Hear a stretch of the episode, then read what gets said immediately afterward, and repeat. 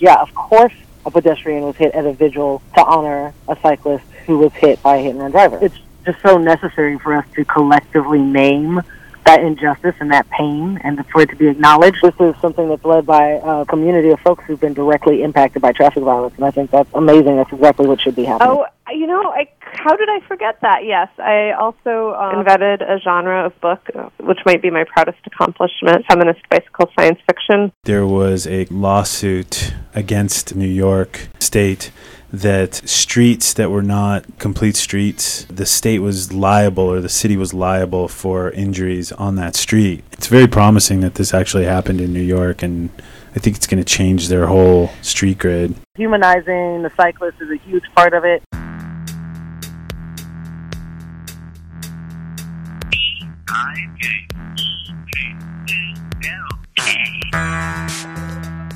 We're here with Jesse Harris on the phone, the organizing director for LACBC, LA County Bicycle Coalition. Hi there, Jesse. Hey, uh, how's it going? Happy good. to be here. You've been organizing for the Justice for Woon uh, vigil, what happened last night, right? Among other things. Yeah, well, we're supporting the Woon Justice for South LA group with some of their organizing. So we've been having meetings down in South LA on a weekly basis and planning around our strategy and, and how we're going to make streets safer for walking and biking and all kinds of getting around Mhm. uh, in that area outside of a car. Right, because Fred Frazier was killed in a hit and run on the Chief Lunas ride. That's He's right. also he rode in their rides. He was riding alone on the day that he was hit, oh, um, but he was part of their bike family. that's who Woon is. That's who Woon is. Yeah, he's a friend of theirs. Folks who started Woon Justice for South LA. I also have Sean Meredith here, who's been involved, right, Sean? Not uh, very heavily involved. Jesse and Eden and Spencer from the Chief Loons ride um, have been doing most of the work. Jesse's also working with Trust LA. They've been nice enough to uh, kind of include me in what's going on, so I can um, give shouts out when I when I have thoughts on how to help. You actually showed up, which was nice. Today, you mean? I've had a few invitations to come here, and it just never works out. So I'm I'm glad to join in today. But it seems like there's a certain amount of momentum. We also have Don Ward and uh, Glauda Shiga in here. Hi, guys. Hi, guys. Hi there. And we'll open it up a little later. But there's a lot of energy around this right now. Why is that? I'm inspired by I hate to call them kids because there are a lot of them in their 20s, but uh, being a dad, I it's great to have some new energy because you know as much as I worked with people, say you know, and Don and I worked with people, say two, three years ago on different things, and Don worked on things with people five, ten years ago, and people get burned out. Some people can stick around um, because they have some kind of uh, you know maybe sadistic things for them against themselves, but it's really hard because it's discouraging. You get strung along by city hall and leaders saying that you you might get something that we're really open to change and you put in everything. You you organize you have meetings you you walk your community you knock on doors and you do all this stuff and then at the end of the day a timid leader says no we can't do this because there's a few people mad. And sort of they're equalizing you know convenience of a few uh, extra seconds while driving to someone being able to get home alive. It's, So, but hopefully there's some new momentum with with Woon because I mean these young men and women are serious and they're working hard. So what happened last night, Jesse? Um, yeah, last night there was a rally organized, and if I could speak to the question you asked before, I've been thinking a lot about why there's so much momentum around this in particular, and I think one, this is an area that's been for a very long time underinvested, and we, you know, like Sean was saying, we've got young folks who are certainly at an age and in a place and in a time when there's this kind of societal epiphany happening, right? People are saying like, oh, there's a reason why people are dying of traffic violence in areas that are underinvested. And I think on top of that, the fact that the Woons Memorial Vigil, there was a pedestrian who attended the vigil who was hit by a car on purpose, I think that brought a lot of attention to it. I think it was just such a meta event to happen in a city like LA. You were like, yeah, of course a pedestrian was hit at a vigil to honor a cyclist who was hit by a hit and run driver. That really made it a shocking case. Yeah. It was in the New York Times. it brought a lot of attention, and I think it re-galvanized a lot of folks. Like maybe if that hadn't happened, perhaps it would have been just another cyclist who died who had a lot of angry friends, right? But I also think there's an element in which Woon's mom, Beverly Owens, is just very. Hmm. She's a person I think who her grief is so palpable when Yeah. you talk to her and when you see her talk about her son and again, I think it's a perfect storm of this sort of societal epiphany about underinvestment in infrastructure and the results of it, and then this woman who's hurting and these friends who are hurting, and it's just being like, you cannot not pay attention to us, mm-hmm. right? We're going to make you pay attention, and I think that's that's really powerful. That's a really powerful thing. So the most recent culmination of all that energy and planning and organizing we were talking about before was last night's rally which really I have to uh, give credit to the Woon for Justice South LA group. They're the ones who are leading this thing, this movement. They're the ones who have this emotional connection to a really tragic event mm-hmm. that fuels their action. And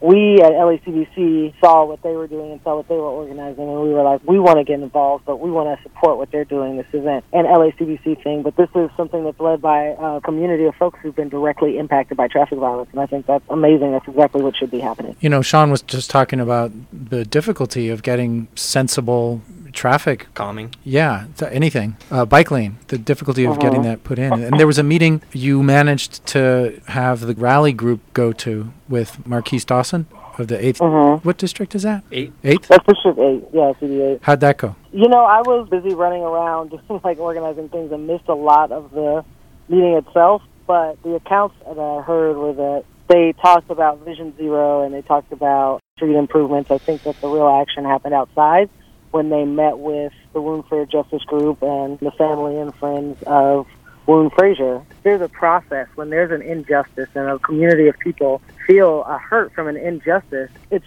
just so necessary for us to collectively name that injustice and that pain and for it to be acknowledged. And I think right now, the family and friends of this young man who was slain they're wanting to have this public acknowledgement in our society that comes in through the judicial system, right? And they're asking for this public acknowledgement of their pain, right? And they're asking for justice, but also they want those things to be acknowledged and some kind of change to resolve that collective pain. And so, in that way, it was really successful because it it was an opportunity to do exactly what we want government to do, right? And that is to acknowledge and and try to be in some way responsive to people's pain and I'm I'm hoping that it's the beginning of an ongoing conversation. That this isn't just a you know a one time spontaneous thing, but in order to be effective, these conversations have to keep happening. And um, my goal really is to bring that link between these huge bureaucratic and honestly really intrepid systems that we have in place and the people who are most directly impacted by underinvestment and, and injustice. The, those are the folks who need to be talking. They need to be sharing a table. You come from a background in uh, homeless organizing. Yeah, I've been in LA for just over five years now. And I, when I first moved here, I I worked at the LA LGBT Center for a number of years, for three years, and directly with homeless youth, and then for the last year doing sort of child welfare reform to prevent youth homelessness. Mm-hmm. Yeah, when it comes to people who are, like you were saying, in these neighborhoods, like where mm-hmm. the high injury network is, you're prepared. You know what to do. Yeah, I mean, and definitely my work with homeless youth, in a very ironic way, it's kind of drawn me deeper into this world of mobility justice. We lose homeless youth to being hit by cars all the time. In fact, by my desk, in two frames, I have two pictures of youth that I was very close to who died um, in the Hollywood area where, where the shelter was because they were hit by cars trying to get back to the shelter at night. You know, Highland Boulevard, Hollywood Boulevard, and, and a lot of places in South LA as well that are constructed for cars to be able to move fast, right? To move a high volume of cars very fast without really any acknowledgement that people are also going to be moving about these streets. Mm-hmm. Marqueece Dawson, is he progressive on calming infrastructure? Uh, yeah, I think he is. I mean, I think that Marqueece Harris Dawson wants to improve safety for his district. Definitely, I've seen,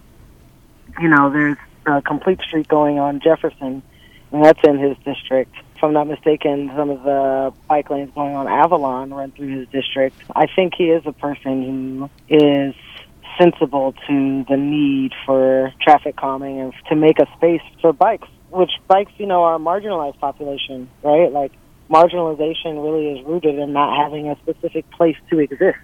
Hmm. There is no place where you're supposed to be, and so you end up making a space for yourself in a way that puts you and other people in danger. And so I think Marqueece Harris Dawson sees that for sure, and hmm. He's a person who wants to help improve the safety of his district. Is Manchester on the high injury network? It is on the high injury network. It's also in the mobility plan, yeah. which And is there is there an existing design that they have that the LA DOT suggested for that street? Is In the mobility on? plan, it is slated, I believe, for a buffered bike lane.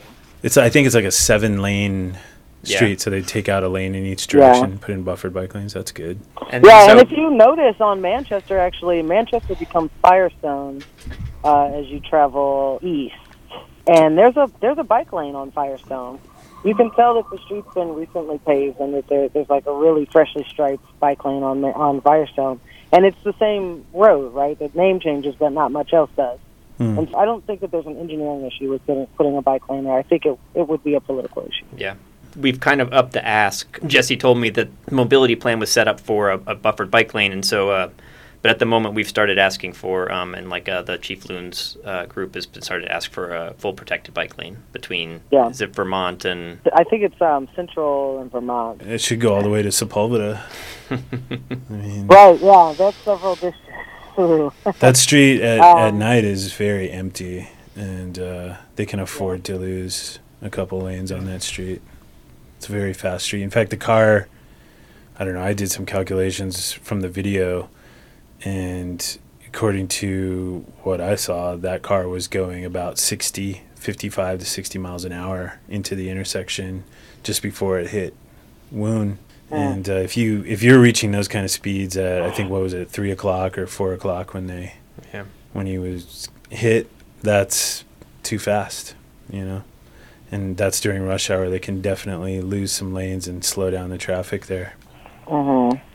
The people down there, the folks who are down there who are hurting, whose friend was killed, what they want is a protected bike lane. And I really think if they're going to talk about making people feel safe, then they should honor what folks who are who have directly experienced the traffic violence there think is needed on the street. Like I think that's that should be a basic principle of planning, but maybe that's a whole other conversation. Yeah, I mean, it's I mean, the, the thing for pedestrians where you can get those when you get a, a, protected bike lane like that, that really helps with that crossing distance. Right.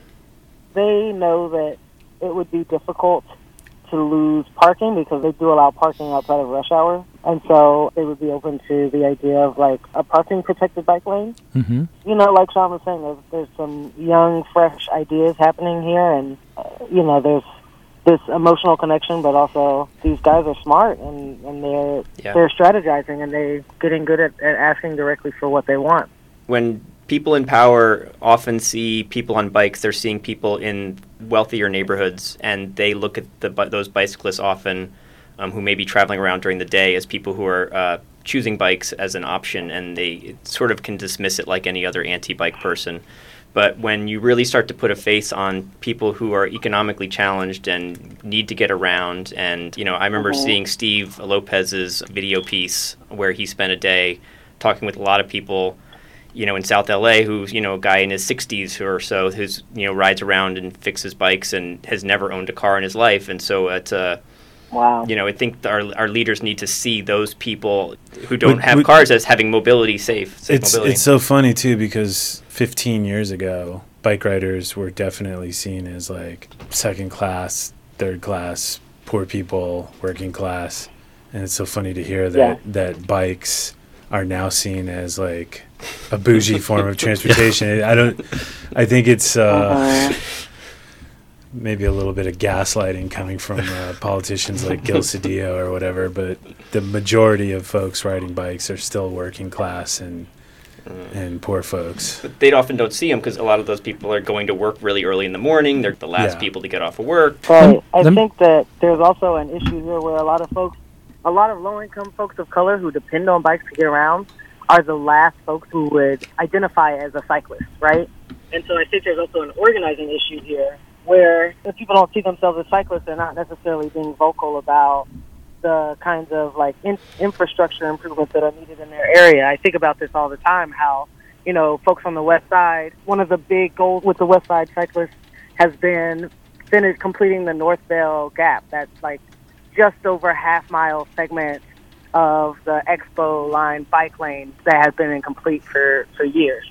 But then if you go down to the southeast cities, they have one bike lane, and it's so poorly maintained that I did a bike ride there once and got three flats within like I kid, I kid you not. I'm not even. I can't even make this stuff up. I got three flats in like ten minutes. We had to. We were like, all right, let's do a different route. We cannot ride on this one bike lane. Oh. But the folks down there don't necessarily because they don't identify with this cohesive identity of like we are cyclists and we deserve good infrastructure. They're not necessarily Yeah, that's a good point because uh, for that, right? you know it's Yeah, like growing up in LA, like taking the entitlement there. bus. When you when you're taking the bus, like I remember the bus riders union when it first formed and they were passing out flyers. I was like, I don't want to be known as a bus rider. I don't want like why are people proud of riding the bus? This Yeah. sucks. Uh-huh. And there's that same feeling I have, have you know, in people riding their bike to work at two and you know coming back from work at two in the morning would much rather Right. be, Be a driving car. a car, Yeah, yeah. Hey, that's- Jesse, you mentioned you wanted to make a zine about getting a bike lane, like because you said the process is really not clear about how you would get a bike lane in your neighborhood, even in the wake of something like what happened to Woon. Right. So yeah, I exactly. I happen to have uh, an interview scheduled already with Elly Elly Blue, who's an author. Hi, Elly. Hi. And Hi, El- Elly. How's it going? Good. Good to meet you in person or in voice. Yeah, it's good to meet you vocally, which is like the closest you come to in person in the 21st century without actually, you know, getting up and going to see each other. you know, right? So Elly, some of the books that you've written, you wrote Bikenomics. Would you call that your like flagship book, or Yeah, that's a great way to put it. I never used that term, but now I'm going to start. Thank you. Yeah. you're welcome. And then you also have a zine, but you also wrote oh, well, Bike Equity is a series of uh, essays. It's a compilation. It's actually an issue of my zine, and it has essays by, I, I think, about 12, 13 different people, including some from LA. Tamika Butler, for example. Yeah, Yeah. Tamika and Adonia Lugo wrote about being one of the Uh-huh. co-founders of Ciclavia. Yeah, I'm reading it Um, right now, actually. I'm about halfway through. I'm really appreciative of the essays. And I said something earlier. I should give credit to the author, whose name I do not recall, but earlier we were talking about sort of acknowledging and addressing collective pain and injustice felt by communities impacted by traffic violence.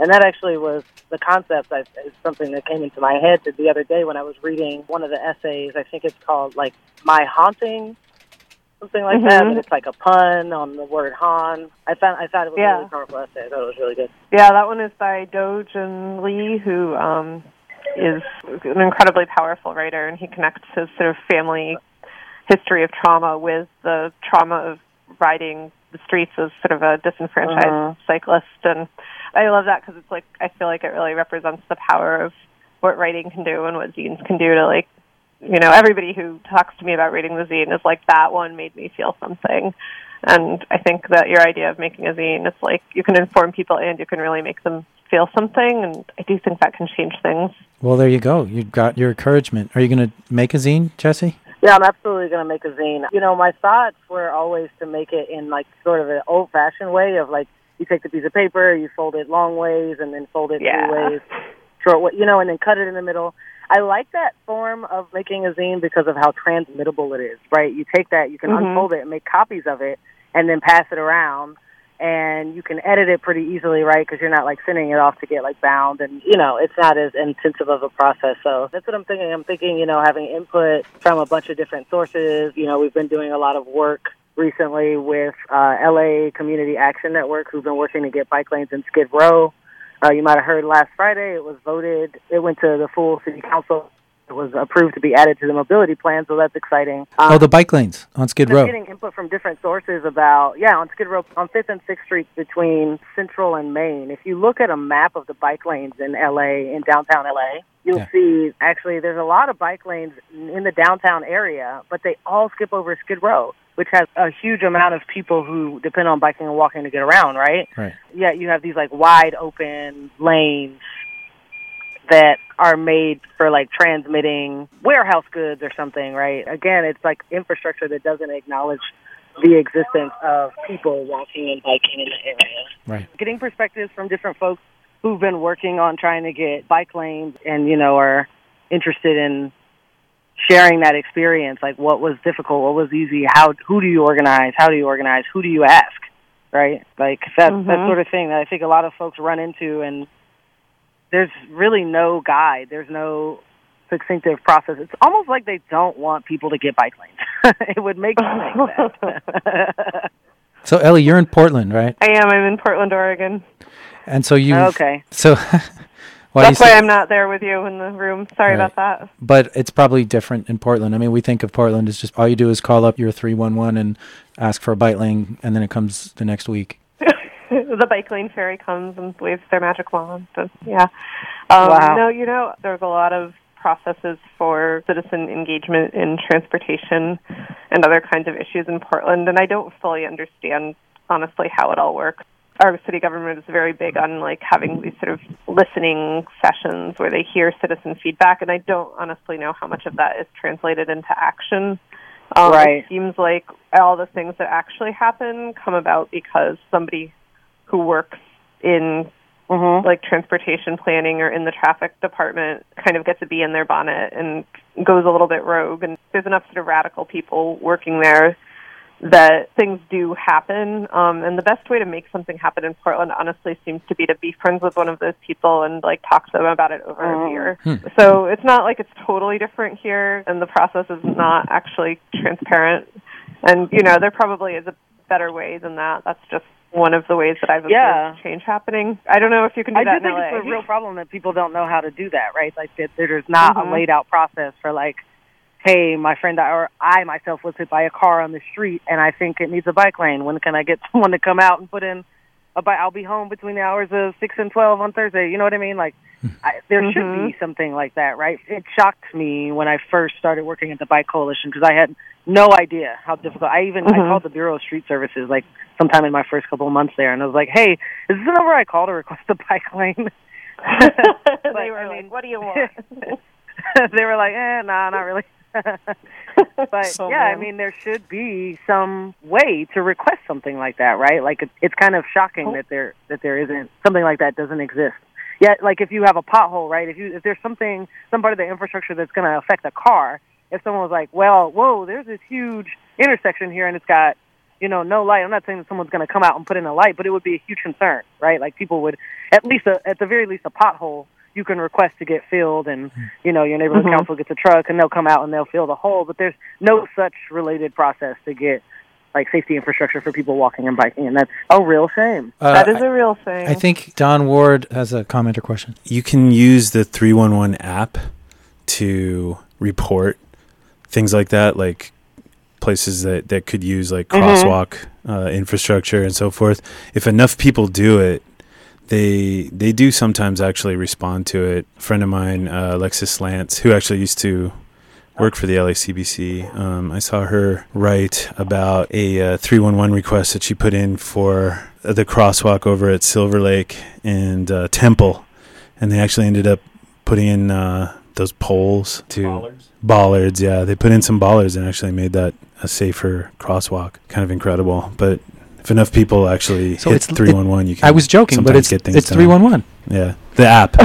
Do the app. Is that real? So like, if you go to three one one, enough times they'll come in and put in a bike lane, regardless of the any of the political. Maybe. I mean, maybe, yeah, but yeah, you know, I have a feeling if you actually, you know, I've I've had thoughts to organize like three one one hits uh, around a particular, you know, infrastructure problem and see what happens. But I've seen people actually do it and get results. There was the really bad hit and run at the Los Feliz Silver Lake border at between the Gelsons and Trader Joe's like a month ago where someone Mhm. ran a red light in the center turn lane. and Was that a hit and run? Yeah, it was hit and run. Mm. They figured out who the what the car was and who the driver was, but because no one has that facial ID, that there's been no arrests. And so the guy, I don't know if the guy, I think the guy died or maybe he's in critical condition. But so we had a, Oh. so I met with the transportation head for Silver Lake Neighborhood Council, one of the co-chairs of the committee. One of his ideas was just to start calling in constantly for doing 311 Yeah. for speeding constantly. But Yeah. it sort of seems like that's a temporary thing I- if you're I not think- willing to if the neighborhood council isn't willing to ask for anything else that's really not quite enough It's a I'd be multi willing- prong a multi prong approach, and the way that we used to get things done in this town was a lot of pitchforking and showing up to city council and making public comment, talking to the LADOT, doing the neighborhood councils. A lot of that movement has sort of subsided, but um, once upon a time, making a lot of squeaky wheel noises actually got things done in this town. I'm inspired by what these guys are doing with the Woon action. I mean, that's exactly what needs to happen to get things done. We need to s- It's true. get back to that level. So- having having like media visibility on the street of activists and people telling their story. I mean, that's there's no better way to actually get a bike lane built than that. But it's definitely not plug and play. Media is one part, but you got to actually show up to the public meetings and and just talk. And eventually, some of the politicians actually listen. Hitting that three one one app, it's it's got to be coming from all angles. But yeah, media we we don't have enough media going on around this stuff, and a lot of the media is bad. So Jesse, what have you got so far? Yeah. So it's three one one beer Yes, three one one. and um, Here, talking. Uh, yeah, having a beer. Well, if that's Portland, oh, and talking to your. Um, Yeah, the good old fashioned, you know, hitting the pavement and bending some ears. I definitely think that humanizing the cyclist is a huge part of it. It's unfortunate that people not only assume that if you're a cyclist that you, that means you're low income, but I feel like the real unfortunate implication is that if you're low income, your life doesn't matter as much, and so we don't Mhm. need to build bike lanes for you or slow traffic for you. Absolutely, like a lot of our task is humanizing the cyclist, just like what we've seen happen with other movements. If your family member or your friend is a member of an oppressed group, then you get a lot more sympathetic to their plight, right? If your son or your father depends on a bike to get around, you're much more likely to be an advocate for a bike lane than someone who thinks they don't know any cyclists, right? So I think it's important that we get our faces out there and we get our stories out there, just like Elly was saying, right? I'm I'm definitely a champion of the storytelling as a device for change, and in fact, it's the only device that's ever worked, right? We have to be able to Yeah. relate to each other's stories in order to think that our separate but related flights are worth fighting for. Jesse, do you feel like we've got your message out? Yeah, thanks for having me on. This is uh, a strong start for you as organizing director of the LACBC. Thanks so much. I appreciate that. You're sure. And so, Elly, can you just tell us all the things that we can read of yours out there? Uh, I don't have it prepared, so I can rattle them off like an auctioneer. I might. But um, the All right, most y'all. recent one is is this zine, uh. Jesse, it was great to meet you. Before that, there was an issue called Cycle Therapy, which was people's stories of grief and loss and healing by bicycle. There was the book Bikenomics, which I wrote in 2013, I think, and a new edition came out a couple of years ago. Um, and that one definitely has made the biggest splash. I wrote a little book called Everyday Bicycling, which is like uh, bicycle transportation advice for people who want to do it or want to do it better. Um, let's see, I've put out a bunch of issues of my zine, Taking the Lane, and the next one actually comes out in August. It's called True Trans Bike Rebel. It's all stories of trans and non-binary and genderqueer cyclists. Wow. I'm super excited about that one. Did you mention uh, intersectional feminist bicycle science fiction stories? Oh, you know, I how did I forget that? Yes, I also uh, invented a genre of book, uh, which might be my proudest accomplishment: feminist bicycle science fiction. And the fifth uh, collection of those stories is coming out later this year in the fall. And so, your website there is that where somebody would go to start browsing? If you go to um, takingthelane.com, that's probably the best collection of all the books that I've got out there in the world. Uh, keep an eye out for all of the multitudinous works that keep coming from you. There's more ones all the time, and I'm always looking for um, submissions. And honestly, once taking the lane number 15 comes out, I don't have a plan for number 16. So if anyone's like, I know what I want a feminist bicycle zine to be about, they should get in touch with me and let me know.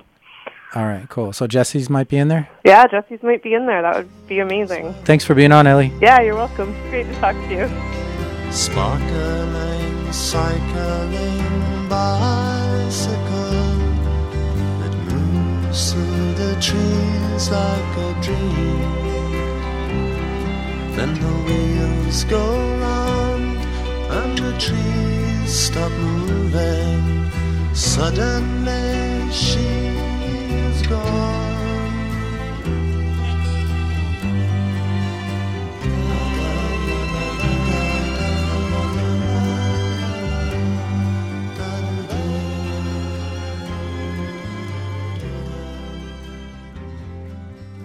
On the line, we have Michael Fishman of Pure Cycles. How are you doing? Good. How are you doing? Great. I want to talk to you because Pure Cycles is involved in a lot of advocacy in the bike world in Los Angeles, and you're the president and co-founder, right? That's right. Yeah. And you also have some pretty cool bikes. Yeah. Thanks, man. I know you have a new electric bike. That's right. Yeah. Been working on uh, electric bikes for the past three or four years, and launched our first one last year called the Volta. It's uh, really based on being the ultimate commuter bike, and I had some really good success with it. And we just are about to launch a new cargo electric bike for more people who are looking to commute with their kids or go to the grocery store or just haul a bunch of stuff. Cool. Some people think that's cheating riding an electric bike, but it's really good for society because it gets more people on bikes. One Yeah, less I believe, car. I believe so. Yeah, I hope at least people are over the whole uh, riding an electric bike is cheating. It's really just looking at it in a better lens. It's just seeing that it has the ability to replace car trips and get more people on bikes. So I think those are the two biggest points. There's a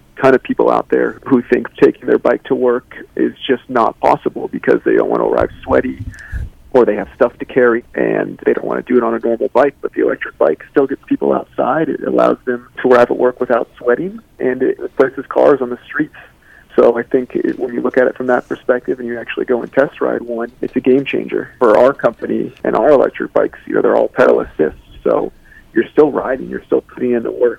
I was Uh, kind of one of like- those haters at first, but I've come around. You know what Los Angeles really needs is a scooter and electric bike and two wheel revolution, Yeah. motorized two Yeah. wheels. Can you imagine if all that traffic you saw out there was just people riding Two less scooters and electric bikes and so Yeah. forth? We wouldn't need all our- this space for cars. If our problem was a few broken bones instead of just endless death. Yeah. Yeah, Yeah. it'd be genius, man. People wouldn't be so fat, and uh, Oh it- my it would- gosh. it would, be glorious. No fat it would almost shaming. No fat shaming. Yeah, I, I would. I uh, would say. uh, obese. I mean, gas wouldn't bikes- gas bikes say- are I really- say obe- I would say obese, but just it would be promote exercise. Yeah. But it would be like it would be like Europe. It would be like Amsterdam or, Yeah. or Rotterdam. uh, Yeah, you know, in healthy- Europe, you see society. you see like people on scooters everywhere, and they look normal. They're wearing their business suits, or there's women on scooters, and it just it looks normal. What what is going on in Los Angeles that we can't do that? We have beautiful weather here. Yeah, doesn't make any sense. If I'm commuting to downtown and I've just showered for work and then I'm immediately then getting on my bike and having to like just even like the little climb up from Silver Lake up to Echo Park, it's like 75 degrees. You start to sweat. Nice to have that little assist. Maybe I'm not sure if I'll ever get an electric bike, but uh, uh, that sounds like a good idea for anybody who wants to kind of get a little help on the hills. It sounds like if you run out of a charge, you're going to be sweating a lot though, because those things are heavy, aren't they? I don't know. Yeah. can you but- talk like yeah, so sure, about how many? About Can you tell us a little bit about the? Can you tell us a little bit about the capacity and like how much of a charge, it, like how much electricity it takes, and how what you kind of get out of it? Yeah, for sure. So every, every bike is different, and you know it's just like planning for your day when you have your car and how much gas you have, and if you're going to need to go to the gas station or not. Every electric bike has different range. Both of our bikes. The Volta has different levels to it. Yeah, so like the Volta we advertise goes up to 40 miles. If you're riding it in the eco mode, which is like the slowest mode, you can get up to 40 miles. And if you're riding it in the power mode, which everyone, most people ride in that mode, you get up to 20 miles. That's Um, and bad. it takes only about two hours to charge. So uh, Ride to work, uh, chart plug it in. That's ex- yeah, that's exactly right. You know, most people's commutes are less than 20 miles, so it's completely realistic. So is a Um, full charge like a kilowatt hour, or not quite, or Whoa. Uh, uh, as, well, as far as the, like the input, like yeah, like if it charges in two hours, how many watts is flowing into it when it's charging? That's a good question. I don't have the answer to. I don't cool. even know how many watts in my weird. watts We're using a 250 watt motor, but if what you're getting at, like, it's like you can plug the bike into a normal yeah, yeah. outlet, Exactly, just yeah. like your iPhone, if that's what you're. You Now, know. No, Speak- yeah, yeah. I just, I, speaking just, of I just didn't know if it was like if, if you charge it for two hours and it's like a hundred watt bulb. Yeah, it's kind of good. It's like it's the same as a hundred. You You get know. you got to come up with a way to sort of equate it so that people can put put that in their head, like miles per gallon. Like electric cars Oh, have this like MPGE. yeah, Yeah. Yeah, and yeah. so you go, oh 200 miles per gallon. Yeah. How does that relate to bikes? I don't know. We're but helping one you with your marketing here. I- Yeah, and w- Yeah, uh, how does it work after a year? Is it going to be like my iPhone and it's going to like run out of charge before I get out the door in the morning because I'm on Facebook too much, or how does this go? yeah, does the bike have Well, Facebook? You know, we're we're we're we haven't Please no. Of of putting software into the bike that makes it like perform worse, so that there's like planned obsolescence. And I don't think I'm, I'm, as long as I'm Oh running the company, we'll, we'll, we'll never do that. Um, but like with any lithium ion battery, you know, depending on how well you take care of it and where you store it and how much you use it, the use is, is really the main wild card there. You know, we warranty our bikes for two years, which is more than what most people do for batteries. So the bike will last, if heavy use, um, I would say about three to five years, the battery. Hmm. Cool. and a replacement battery is around three hundred dollars. So it's not like a crazy thing. How much is the bike itself? Yeah, like what? Like the most popular Volta like model. Like what? How much does that generally go for? It's two thousand. Mm, Okay. okay. That's So it's a there's a premium still, but that's it's a real deal. Yeah, it's there's a lot of interesting features on it. You know, it's, it, that, that still cheaper than the crazy carbon a lot of these dudes ride. Like Yeah. uh, you know, How much are electric GP motorcycles? How much are those GPS. going for? Like ten thousand, I think. ten thousand. 10, yeah. So that's a good halfway point between bikes and motorcycles. Yeah, I think one of the great things about electric bikes is that they make distances sort of become a little bit less relevant. You know, like if I have to ride three miles, that's like a median. But I've had the experience of riding an electric bike, and it totally eliminated any distance fear that I had. It was less about the sweating. It was more like, oh, I got to ride from Silver Lake to Burbank.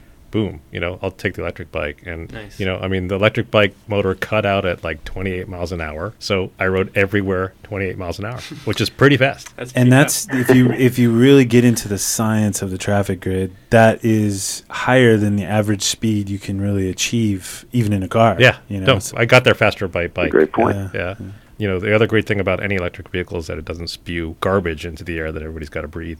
Yeah. So, you know, fewer cars that dump fine, minute particulate matter into the air that we all breathe is a great thing. or at least a, a lot less, Yeah. since that all happens at the electric charging station. Which Yeah, of they've course, yeah, but char- yeah, charging a, a, a bike that weighs uh, 30 pounds or whatever it is, Yeah, an electric yeah. bike Less compared to uh, 3,000 pounds of a car. And plus, electricity, like you don't have to have a big rig transporting Yeah. fuel Yeah. and all that stuff Yeah. transported by wires. It's, It's much more Less lossy. But I've heard the calculation that like a 250 watt electric bike actually to move you around consumes less energy than your own body consumes when you eat food Calories? because when you eat food you, to grow the food takes So energy, the and measurement for Yeah. for electric bikes is burritos per mile. yeah, Our, burritos per our hour, own exactly. muscles are obsolete compared to an electric bike as far as like calories and energy. something like that. I don't know.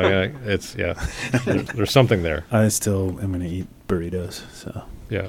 Your company, though, is also involved in uh, advocacy stuff. Yeah, it's, it's been our mission since the beginning to really make sure that we're getting involved in the community and eh, within the bicycle industry to make safer streets everywhere and using our resources, whether that's donating money, percentage of sales to organizations like People for Bikes or the BPSA, which is Bicycle Product Suppliers Association, or donating our time doing industry fly-ins to Washington, D.C. and lobbying over there and just putting our effort out there to make the world a better place by way of the bike. It's been really a fun part of the job over the past seven years. It's just meeting different people in the Los Angeles community and also all over the world and see what they're doing to make the world better by bike. And it's, it's definitely been an important part of the company, and all of our employees have gotten behind it by doing stuff like these events with people for bikes called Draft, which we host at our office, which Don spoke at before, and just connecting people and showing the Los Angeles community that there's other people out there who are also passionate about the bike. Does Cool. does draft have something to do with beer? It does, Sure yeah, does. yeah. So it's an event that advocacy organization People for Bikes started, and it involves free beer, free tacos, and then a whole host of speakers, um, usually about four or five, um, that come and do TED-style talks and just educate uh, people who are at the event with what they're doing in the bike space. How do we find out about future events like that? So yeah, follow us on social media, on Facebook or Instagram or Twitter. We're always posting about it. Follow People for Bikes Draft as well on social media. And join the People for Bikes Grassroots Army. If any listeners aren't a member of it, it's free. Basically, their whole entire mission is to be lobbying government, uh, uh, local and national, and, and making sure that transportation money is getting spent not just for cars but for bikes, and making sure that if there are any crazy laws that are trying to be pushed through in local or national places, that people are aware of it and Yeah. that nothing just skirts by. I don't know if the big bike companies like Giant or Specialized or any of those, they sponsor rides, they sponsor events, they even have nonprofits for supporting recreational cycling and sort of long distance cycling and that kind of thing. And so it's great what you're doing. So it'd be good if even more companies would step up and try to make cycling safer because a lot of people just are totally frightened. And even, you know, even hardcore cyclists these days in Los Angeles, if you've been riding 10, 15 years or whatever, you still like, you know, you'd love to be able to tell everyone you know to ride, but it's, I'm even hesitant to tell people to ride because I don't want them to freaking die. Blame you. And uh, and but it's sort of the people who are out there. It's uh, we're kind of almost fighting for others than ourselves because we're so used to the way it is. You know, in New York, I guess this was last year. I'm reading about this on Streetsblog.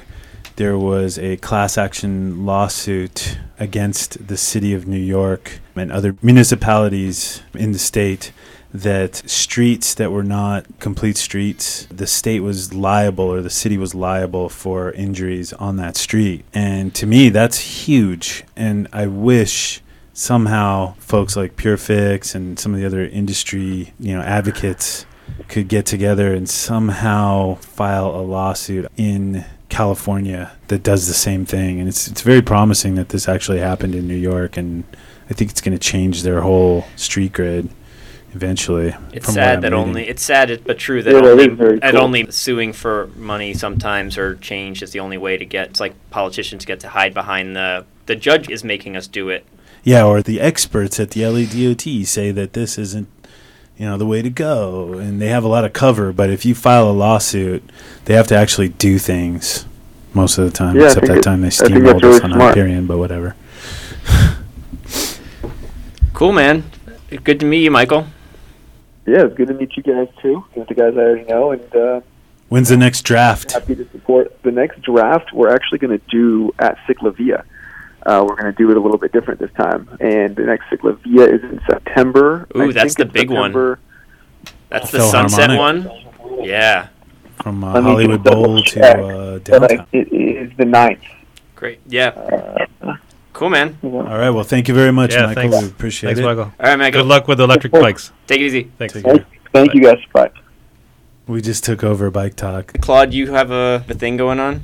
Yeah, I guess we were going to open to any bike-related maintenance questions now. All right. Okay. So if phones are open. A, if anybody's got Phones a bike, are open. everyone has a bike question. You know, we can try to answer. I mean, I'm people have called me like. Do we have a caller out there Bike that has a question about bikes? Yeah, I think you know if we have a caller. Oh, I hear the oh, phone oh, ringing. there it goes. Yes, hi. Hi. Hi. Hi. Hi, how are Welcome you? to Bike Uh, Talk. Thank you. I have a question. I fixed a flat, and after I did that, when I biked, the tire bump. It's probably caused by the tube and the tire not being correctly seated on the rim. So after you put everything back together and you try to get the tube inside the tire as evenly as mm-hmm. possible, just put a mm-hmm. little bit of air in and make sure that the tire's on there straight before you fully pump it up. How did you get this flat? I don't actually know. It probably was glass or something. Gotcha. And I be mean, very careful when you're out there feeling for the glass because you could cut yourself. no, this yeah, is a but thing. yeah, because you don't want to leave it in there either. Yeah, you got to find it. Yeah. You got to rub Yeah, around in there and see where it is. You always have to find out what caused the flat because Yeah. if you What don't if you don't find out what caused the flat, then you're just likely to get another flat. it's gonna come back like Chucky. Yeah, and sometimes Okay. it's like a micro sliver of a little shaving of Yeah. metal that you, you can't see it until you go out in bright sunlight and turn the tire inside out and, and inspect it with like a magnifying glass Yeah. and you find that critter in there, you know. And if you're if you're underinflated, Uh-huh. you have a, you can sometimes get a much better chance of letting something get pushed through that can puncture the tire into the tube, Or a pinch or flat, or, yeah. or when you get the Pinch pinch, flat. flats, which Yeah. are a pain to even try to patch because Yeah, they're like in two places. Yeah, I you actually can't- did not look at the tire. Yeah. Okay, so I should do that. I Did you have any other Uh, questions? Was was there anything else? I'm considering getting a mountain bike. I just have a regular ladies bike, but I was considering getting a mountain bike, Oh. and I've been looking. Why a mountain bike? what do you- what This do you is wanna my- use This it is for? my personal pet peeve. What do you wanna- yeah, what do you wanna use it for? What makes you desire a mountain bike? Mountains.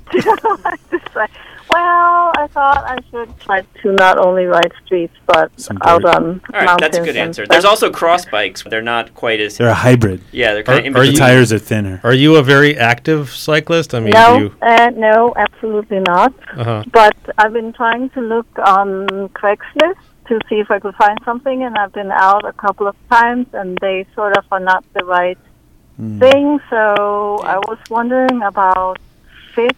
If um, size size and fit? if I see a bike and I go out and it doesn't fit, how do I know Well, if it fits me, or is there a way I could know? There's actually a website. Yeah, there's tons of ways to know, but Yeah. it's a very case by case basis. But which website were you thinking about, Don? Uh, there's a website I was just linking somebody to. Let me see if we can find it. yeah, there's a, there's a bunch of good. If you look up Bike Fit, you know that helps you. Yeah, Um, on Google. There's Uh-huh. one where you can enter your your inseam. And Yeah. here it is. Hold on. Yeah, I if mean, I find a bike, I can ask the person to measure. the critical measurements really are the are the distance between the seat and the and the handlebars. That's sort of the most critical measurement for fit. if you Okay, know the truth. okay, so that's But- what I should ask. Yeah, but- but- people to measure. you know, Uh-huh. you, you need to have a baseline to judge it against. Also, you know, like newer bikes typically have a label on them that indicates the size of who they're made for. So I would also, Okay. you know, if it was a newer bike you're looking at, I would look for that label. But if you have a bike that you're comfortable riding, you feel like fits you well, take a tape measure to it and start to measure the distance between the center of the seat and the grips, the handlebars, or the center of the stem that holds onto the handlebars, and get an idea of what that length is and what's comfortable for you. You but know, it that- also says on the site, I guess, with That- that's a good height point. you are and a lot of people they they mainly focus on the distance from the seat to the pedals, but reach is a big deal. I mean, if you don't have a good, comfortable distance between the seat and your handlebars, Yeah. you can have a really yeah, rough exactly. ride. That's that's what I've been feeling when I've been trying those bikes. That There- wasn't. There's a calculator online. Uh, it's on competitivecyclist.com. Yes, if you yeah, just that's go to good one. Google and you look up uh, competitive cyclist bike fit calculator, um, Uh-huh. you should be able to get to the Do link. they have a different one between mountain bikes and, and ro- Yeah, there's road there's bikes? they're going to ask you the question right up front: what Gotcha. kind of bike you are, whether you're a male or a female, what kind of bike you're looking to get. And uh, Oh. you know, I was going to mention earlier my my biggest pet peeve with everybody that I know that that gets into bike riding. The first thing they do is they think, "Oh, I'm going to get a mountain bike because you know LA has a bunch of potholes and uh, Oh, yeah. riding off curbs." Yeah. And the the reality is, is a mountain bike is twice as hard. You, you're going no half good- the speed for yeah. twice the energy expelled. Yeah, it's yeah. better to get a commuter Yeah. bike or Yeah. a road bike. Yeah, it's not Although- for the street. Although I love It's for- old, old rigid mountain bikes make great commuters. I would say, you know. You think so? with Uh-huh. slicks on them, Yeah. slick Yeah, they don't have the really heavy shock system. Yeah, that- they should be Shocks. old, old Yeah. rigid mountain. Yeah, But there's nothing like an upright Dutch bike for riding around town. Yeah, yeah. I mean Dutch style. Mhm.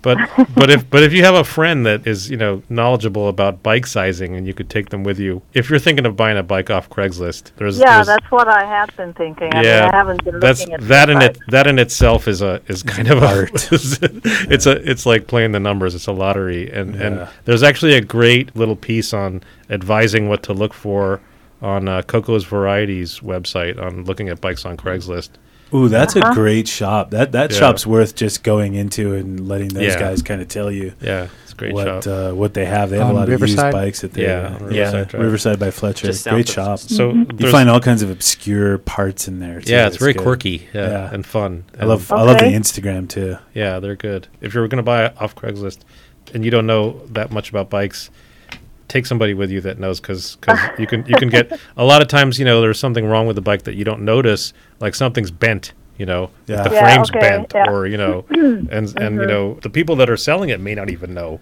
you know I mean, this is great advice. I mean, I've been riding bikes my whole life, and especially a lot in Uh-huh. the last ten years. I don't buy anything unless I run it by my friend Tony Z, who's like an expert. Tony Z Yeah, I, I usually be like, "Hey, is this thing Uh-huh. good?" Because I don't know anything Yeah. about bike parts. Yeah. He'd be like, "Yep, that's good." Yeah. you know. Yeah. And you can usually Uh-huh. trust like Tony Uh, Z. You can Tony usually Z. You can Tony- usually t- he does have some crazy things that he I think does, he's also a great wheel builder Oh, So, he! yeah. I only have Tony Z build my wheels. yeah he's Wow. a great wheel for builder. 10 years now and i have wheels that i've ridden to death and it still Yeah. hasn't gone out of true that Yeah. tony z built Yeah. so Uh-huh. we But- might as well give you tony z's number actually Yeah. here he's he's Put it uh, out in the air. I, I, I saw him riding a bike, and the, the brand of the bike was Antonio. I think Uh-huh. it was a custom job, Nice. if I remember correctly. you just can't allow him to take up too much time telling you about his crazy inventions because uh, that's that's an endless quest Okay, right. I guess I will find somebody to come with me Cool. and I will investigate. But uh, thanks for the advice. And All You're uh, welcome. Thanks for calling Thanks- in. Yeah, thanks Yeah, for calling in. amazing that Yeah. you know okay, bye. bye-bye All right. care. Another person Another saved. satisfied customer Another, So I uh, guess uh, we're wrapping up uh, bike talk. No this more callers out there? I don't think. Okay. Thank you guys All for coming on. Oh wait, Sean we, I wanted to share the the news, Mhm. the Oh. striking news that's bike talk related. W- Yeah. There's news. Yeah, yeah, news, big news. Serious news? Wow, In advocacy, yes, serious news. that's good. According to Damien Newton, who is the uh, editor in chief of Streetsblog. I believe that's what his role is. Today, he posted on Facebook an Argonaut News article that proclaimed that the recall effort against Mike Bonin is fizzled out and done. And uh, I'd say, what five months ago we had uh, Alexis Edelstein, the leader of the one of the leaders of the recall, on this show, and we talked to him for about two hours, and really. Uh, you know, just discussed what he was doing, the the effect it was having, and, and I think we had a pretty good conversation. Where at the end of the conversation, I think that he saw our point of view a little bit, and hearing that this recall effort against a councilman who installed, you know, safe street designs on Venice Boulevard, um, hearing that that recall is now appears to be done. I think that's great news. That is Yeah, great news. And great and news. you're saying it may have ha- happened because of a bike talk interview? Well, you know, we That's were part. incredible. we were part of the uh, coalition, right? The part of the voices in his head. But it, but the Part of the recall movement. certainly sizzled, fizzled. Excuse me, Fizzled. fizzled. Opposite of sizzle. It sizzled, Yes. then fizzled. it it kind of had legs when it was on that John and Ken show. Yeah, maybe it was just they didn't uh, raise the money. They didn't have resources to get the signatures. Honestly, I think it was being on John and Ken, like those guys, uh, shock jock, Shock jocks. yeah. turd burglars that they are, or whatever. I don't know. You, you've been on that it. show, right? I've been on that show a couple times, and they will rip you apart. It's it's a tough show to be on. They definitely hammered away at that, and uh, they have a pretty large audience of angry people out there that I'm sure at first donated, and then they're not going to do a show every week about the you know bike lanes. Like they'd look like a little crazy if they did that. But uh, I think once their show stopped covering it, a lot of the momentum died. You know, there's a parallel between uh, Trump pointing at people at the back of a rally saying those are the worst people on the fucking earth. Excuse me, that's those are the worst people on earth. Um, you look at them, turn around, look at those people. They think they're right, and, and the same and the same thing about people who are s- demanding we take out safe streets. It's sort of like okay, you win, you take out the safe streets, and then s- like a kid gets run over by an SUV. It's sort of like It's their that kind fault. of death. Yeah, Yeah, it's causing death. yeah, it's, It's- just crazy. Yeah. But these are people that don't believe in probably science and statistics. They're just sort of like, you know, you just got to pull up your bootstraps and you got to just deal with it. Death is part of the streets. Yeah. You But- know, it's Yeah. like, And- no, and- there's and actually a science to this. We Let us make our apps, and we'll fix the streets, man. Yeah. that's their solution. Yeah. So yeah, the, the Oh, tech yeah. folks out there. w- it would be nice if there were some policy around, you know, improving streets for cyclists, as you know, the same kind of laws that apply to cars and car usage is not across the board when improvements are made, not included. In, there, there is the complete. realm. I mean, there like- is a complete streets policy in California. I guess it doesn't have a lot of teeth. Yeah. but I've I've read that that we do have a complete streets policy, and uh, there's just a lot of ways to get out of doing it. Um, but we really need to reach the type of policy. It's a web of policy, enforcement, engineering that uh, places like the Netherlands have solved. You Yeah, know, it's like yeah. strict liability where the largest vehicle is the most culpable. Yeah. You Yeah. know, those Yeah. kind of things really. Yeah. That's what we need here. Bike Talk listeners, we need you to go to uh, your neighborhood council meetings and talk to your city council people. Yeah. We got to get together.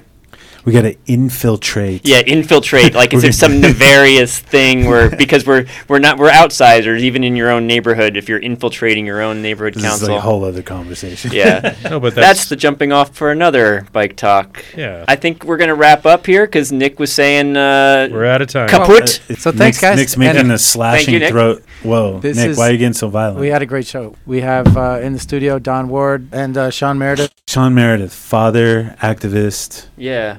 And Claude Aguishian Bike Whisperer. Oh, the bike whisperer. That's my title. That's what the LA Weekly called me. The, the bike whisperer. I can't remember his name right now. Oh, you're already Aaron the Bike Whisperer? Aaron, um, the Ed guy who got booted off. Who, the, who got they, the they got him to, they got him to stay and then they booted him. Yeah, I think there was um, some kind of Hillel Aron. That's right. Oh, yeah. yeah. yeah. Ah, that's so sad. Everybody's just getting Ouch. chopped. Thanks, guys. and now. Thanks for listening to this episode of Bike Talk. If you want to hear more, go to kpfk.org, navigate to programs, and choose Bike Talk. On the Bike Talk page, click on the archives link to play or download shows posted in the last four months. Go to biketalk.com and copy or click on the RSS link to subscribe. Our Twitter handle is BikeTalkPFK. On Facebook, we are Bike Talk. You can become friends and join our group.